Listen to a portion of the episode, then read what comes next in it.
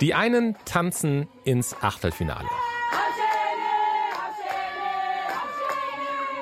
Das ist das südafrikanische Team in der Kabine nach ihrem ersten WM-Sieg überhaupt. 3 zu 2 gegen Italien und damit sind sie gleich im WM-Achtelfinale.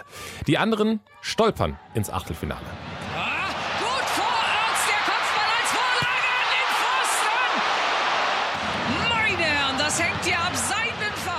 Das waren die US-Amerikanerinnen. Gegen Portugal in der Nachspielzeit treffen die Portugiesen den Pfosten. Es bleibt beim 0 zu 0.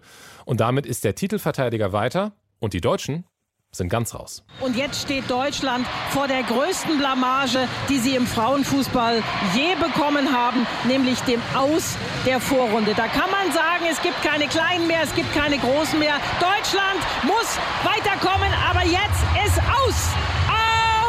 Schluss. Vorbei. Deutschland ist raus aus der Frauenfußball-WM nach der Gruppe. Ich weiß auch gar nicht, was ich großartig sagen soll irgendwie, weil ähm, ja, ich noch nicht so ganz verstehen kann, was hier jetzt gerade äh, abgeht, um ehrlich zu sein. Ähm,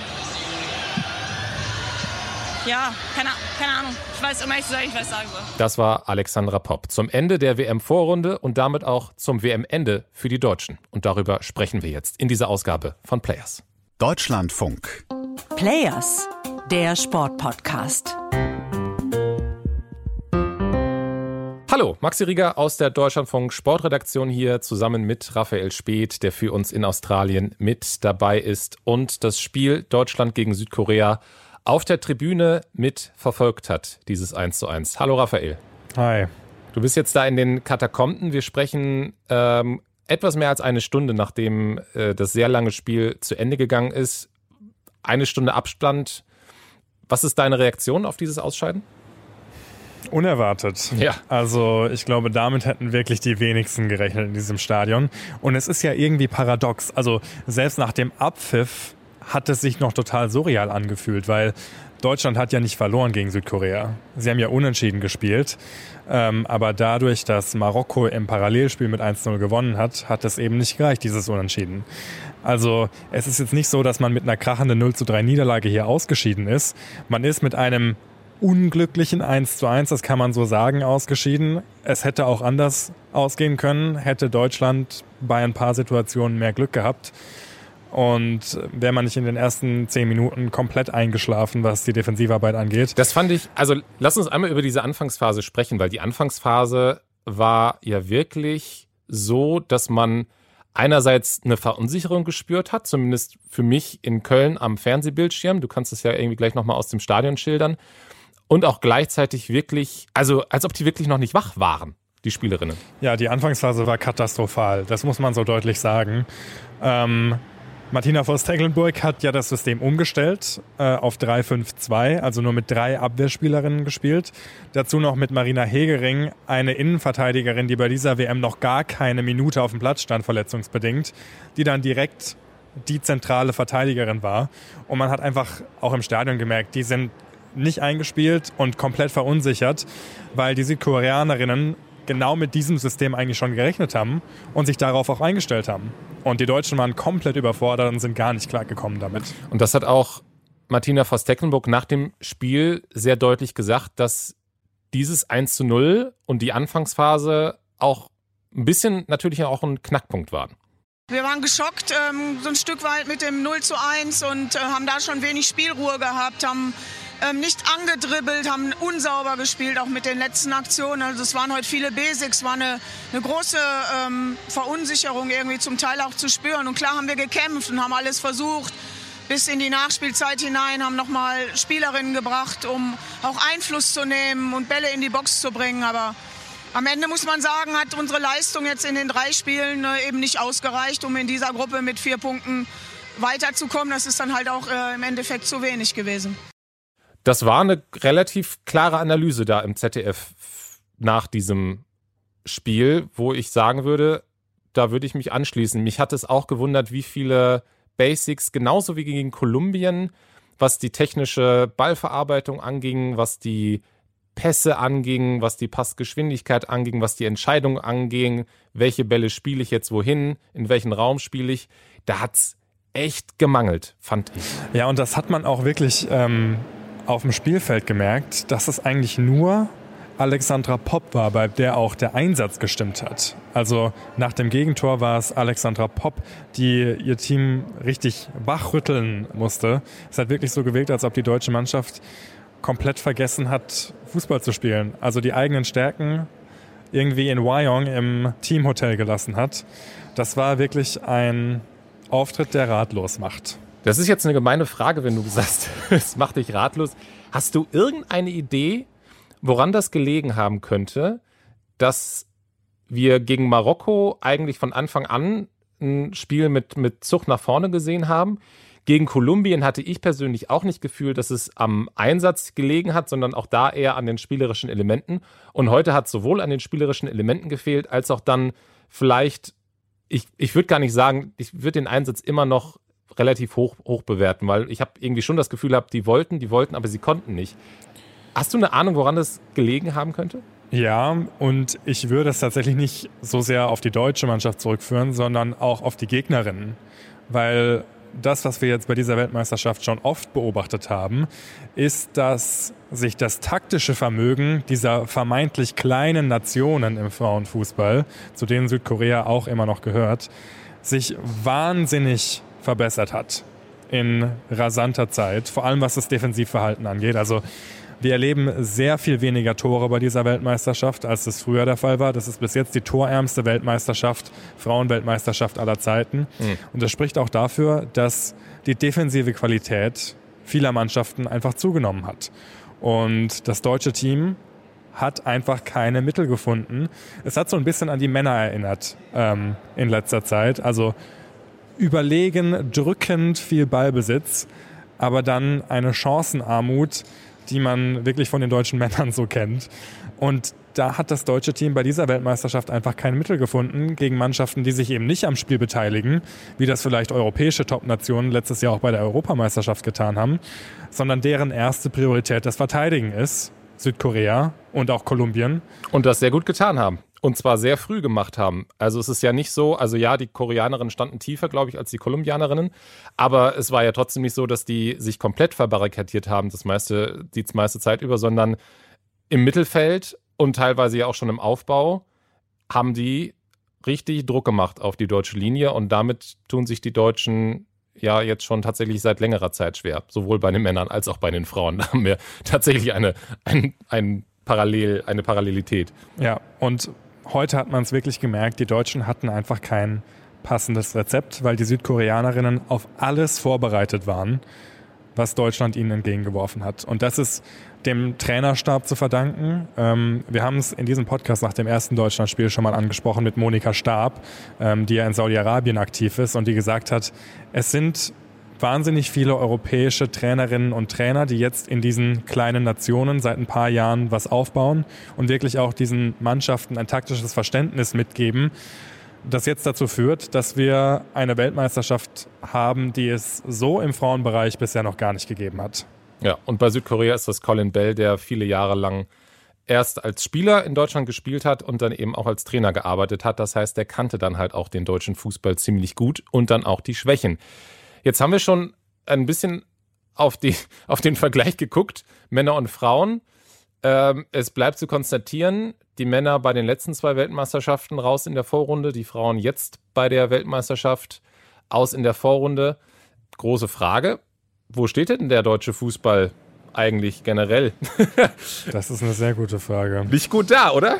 Ja, also da müssen sich, glaube ich, alle Verantwortlichen ähm, beim Deutschen Fußballbund mal hinterfragen. Der DFB ist ja auch sehr selbstbewusst in diese Weltmeisterschaft gegangen. Ich erinnere nur an das Interview, das ich mit Sabine Mamic, der Vizepräsidentin, geführt habe zu Anfang, wo sie gesagt hat, ja, das Ziel ist ganz klar der Weltmeistertitel. Und mit ein bisschen mehr Glück als letztes Jahr beim EM-Finale gegen England klappt das auch. So, und jetzt stehen wir da nach der Vorrunde. Bezeichnend für diese Einstellung beim DFB vielleicht auch, dass der Präsident Bernd Neundorf erst zum Achtelfinale anreisen wollte, weil offenbar er sich so sicher war, dass es ein Achtelfinale geben wird, dass er es nicht für nötig gehalten hat, zur Gruppenphase anzukommen, was bei den Männern nie der Fall gewesen wäre muss man auch dazu sagen. Aber alleine der Fakt, dass Bernd Neuendorf erst zum Achtelfinale anreisen wollte, zeigt ja, dass selbst der Deutsche Fußballbund diese Gruppenphase auf die leichte Schulter genommen hat und mit einer gewissen Überheblichkeit und Arroganz an dieses Turnier rangegangen ist und sich gedacht hat, die Unterschiede im Frauenbereich, die sind so groß. Also äh, da spielen wir uns locker ein und nutzen diese drei Gruppenspiele jetzt, um uns einzuspielen, dann für die richtigen Gegner, Frankreich und Brasilien. Ja, definitiv. Und das haben sich wahrscheinlich ein paar große Mannschaften bei dieser Weltmeisterschaft gedacht. Ja, definitiv. Bevor wir auf die anderen Mannschaften blicken, eine letzte Frage. Was glaubst du, was bedeutet dieses Aus jetzt für den Fußball der Frauen in Deutschland? Nachdem wir im vergangenen Jahr eine EM hatten, die einen richtigen Hype ausgelöst hat, ist der jetzt zu Ende? Oh Mann, ey, das ist wirklich so ein Journalismusphänomen. Ne? Hätten die Deutschen jetzt das 2 zu 1 äh, erzielt und hätte Alexandra Popp den Kopfball nicht an die Latte, sondern ins Tor äh, befördert, dann äh, würden wir jetzt ganz anders äh, davon sprechen und von den grandiosen Einschaltquoten, die es in der Gruppenphase für die deutschen Spiele gegeben hat. Ja. Also ich bin mir nicht sicher, ob jetzt dieses Ausscheiden in der Gruppenphase dazu führen wird, ähm, dass jetzt auf einmal die äh, sieben-, achtjährigen Mädchen sagen, nee, okay, ich wechsle doch die Sportart und habe keinen Bock mehr auf Fußball. Jetzt werde ich doch Handballerin. Ja, also ich glaube, so einfach ist es tatsächlich nicht. Ähm, es kommt jetzt wirklich darauf an, glaube ich, dass die Vereinsstrukturen und vor allem die Lizenz-Männervereine weiterhin den Frauenbereich fördern, so wie sie es in der letzten Saison getan haben. Und die DFB-Vizepräsidentin Sabine Mamatsch hat mir das ja auch schon versichert, dass wir in der nächsten Saison genauso Highlightspiele in der Frauenbundesliga sehen werden, in den großen Stadien. Und ich bin mir sehr sicher, dass die genauso gut gefüllt sein werden, wie sie es diese Saison waren. Von daher glaube ich jetzt nicht, dass der Hype, klar, der ist jetzt abgeflacht, aber der Frauenfußball wird jetzt in Deutschland nicht in der Versenkung verschwinden durch dieses Außen der Gruppenphase. Und vielleicht ist das ja auch gar nicht so schlecht, dass der Hype jetzt weg ist, der vielleicht auch so manche strukturellen Probleme dann im vergangenen Jahr noch überdeckt hat und dass man jetzt dieses Aus eben nutzt, sich vielleicht auch nochmal auf die ein oder andere strukturelle Begebenheit zu konzentrieren, sei es jetzt bei der Außendarstellung in der Fußball-Bundesliga der Frauen. Ähm, du hast die Highlight-Spiele angesprochen, aber da gibt es sicherlich auch noch Potenzial. Oder sei es eben auch, was jetzt auch in der Analyse direkt danach angesprochen wurde, in der Ausbildung der Spielerinnen, dass man da vielleicht auch nochmal äh, guckt, ob man in der Ausbildung was ändert und eben doch wieder mehr Wert legt auf die individuelle Entwicklung und nicht so sehr auf die mannschaftstaktische Entwicklung, wo dann vielleicht einzelne Unterschiedsspielerinnen fehlen, die dann vielleicht auch mal in der 90. Minute das Tor machen zum 2 zu 1, damit eben nicht die Journalistus-Debatte über den Hype wieder beginnt. Dann lass uns einmal über die Teams sprechen, die noch drin sind. Und ich will einmal, ähm, weil wir ähm, am Anfang ganz am Anfang auch über Marokko gesprochen haben, weil die ja 0 zu 6 gegen Deutschland das erste Spiel verloren haben. Die sind jetzt weiter. Der einzige WM-Neuling bei dieser WM, der es tatsächlich ins Achtelfinale geschafft hat. Ähm, geht vielleicht jetzt gerade so ein bisschen unter, aber ein Riesenerfolg wieder für Marokko.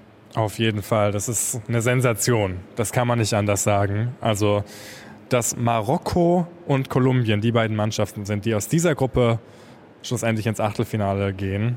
Damit hätte vor dieser Weltmeisterschaft, glaube ich, niemand gerechnet. Nicht mal die Marokkanerinnen selbst vermutlich. Wahrscheinlich nicht. Ähm, nee. Also das ist wirklich eine Sensation und man muss sagen, es gab viele dieser Sensationen bei dieser Weltmeisterschaft. Also, dass die Jamaikanerinnen im Achtelfinale stehen und die Brasilianerinnen rausgeworfen haben. Eine Mannschaft, die ja mit dem Verband wahnsinnig zu kämpfen hatte, du hast es ja auch schon erwähnt, und mit einer Crowdfunding-Kampagne sich überhaupt erst die, den Flug zu dieser Weltmeisterschaft finanziert haben und das Trainingslager.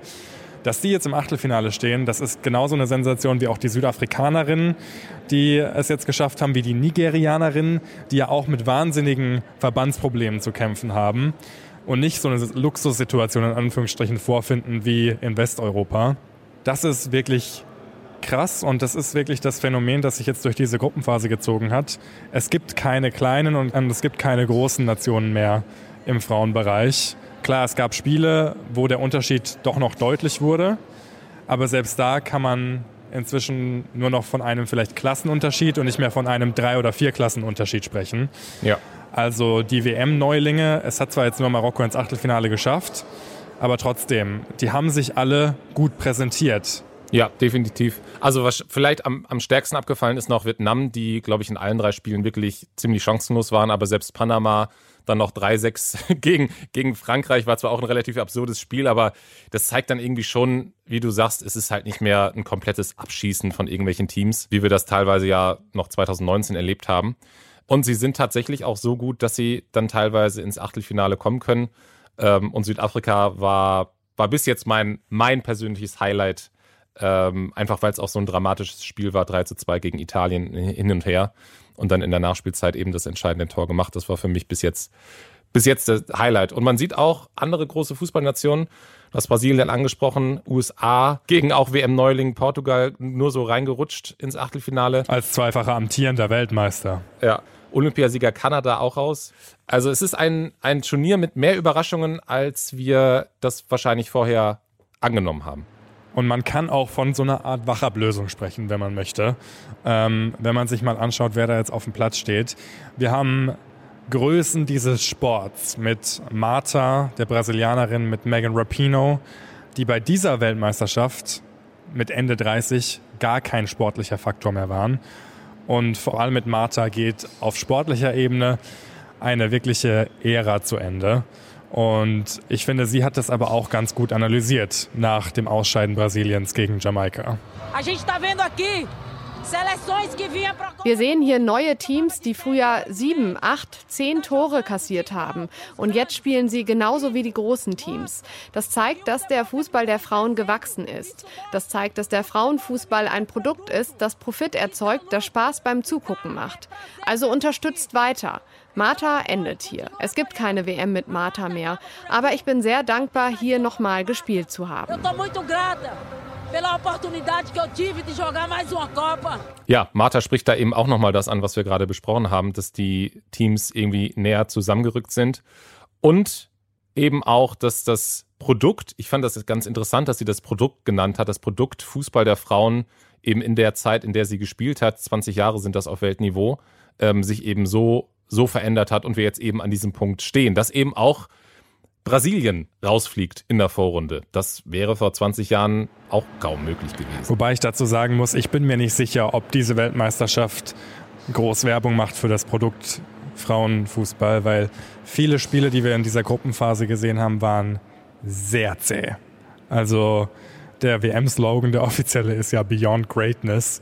Ähm, da waren teilweise Spiele dabei, die waren äh, wirklich below average, also unter Durchschnitt. Das war äh, wirklich sportlich schwach, was halt daran liegt, dass der Fokus bei dieser WM bei vielen Mannschaften erstmal auf der Verteidigung lag und wir dadurch wirklich auch Abwehrschlachten erlebt haben, die jetzt für die neutralen Fußballfans vielleicht nicht ganz so attraktiv zum, zum Zuschauen sind. Ich bin mal gespannt, ob sich das jetzt in der K.O.-Runde ändern wird. Ja, wobei man da natürlich auch sagen muss, ich hatte auch das Gefühl, es, es wird besser ähm, im Laufe des Turniers, wenn sich nämlich die Teams eingespielt haben, die eben auch offensive Lösungen für sich finden können.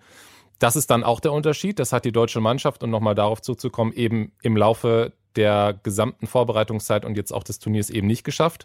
Was andere Teams geschafft haben, England nehme ich da jetzt mal als Beispiel, haben sich auch wahnsinnig schwer getan im ersten Spiel und haben jetzt gegen Ende 6-1 gegen China ähm, gewonnen. Da ist eine Entwicklung zu sehen gewesen.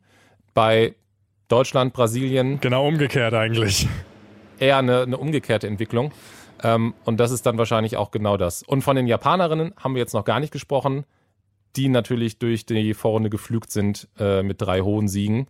Ähm, und wenn wir über Wachablösung sprechen, wenn die im Viertelfinale auf die USA treffen sollten, könnte das, könnte das die Wachablösung sein. Aber ich habe auch schon gesagt, ich habe irgendwie das Gefühl, die Japanerinnen sind zu früh auf ihrem Hoch und werden Probleme haben, das über das gesamte Turnier zu halten. Aber ich lasse mich gerne eines Besseren belehren. Es wird eine spannende K.O.-Runde auf jeden Fall, das kann man sagen. Vor allem mit so vielen Neulingen, die es jetzt trotzdem ins Achtelfinale geschafft haben. Wir haben Nigeria, Südafrika, Jamaika, jetzt Marokko und Kolumbien ähm, Mannschaften, die noch nie in der K.O.-Runde bei einer Weltmeisterschaft ähm, mit dabei waren. Von daher, es wird sehr, sehr spannend zu sehen, wer sich da dann durchsetzen wird. Also, das deutsche Team ist raus, wir sind aber weiter mit dabei. Die ganze WM natürlich. Raphael vor Ort wird weiter euch und uns mit Informationen und Folgen von vor Ort versorgen. Deswegen abonniert uns gerne, falls ihr das nicht schon getan habt, diesen Feed, den Players Podcast. Und mir bleibt jetzt nur zu sagen, lasst die Köpfe nicht zu sehr hängen und bis bald.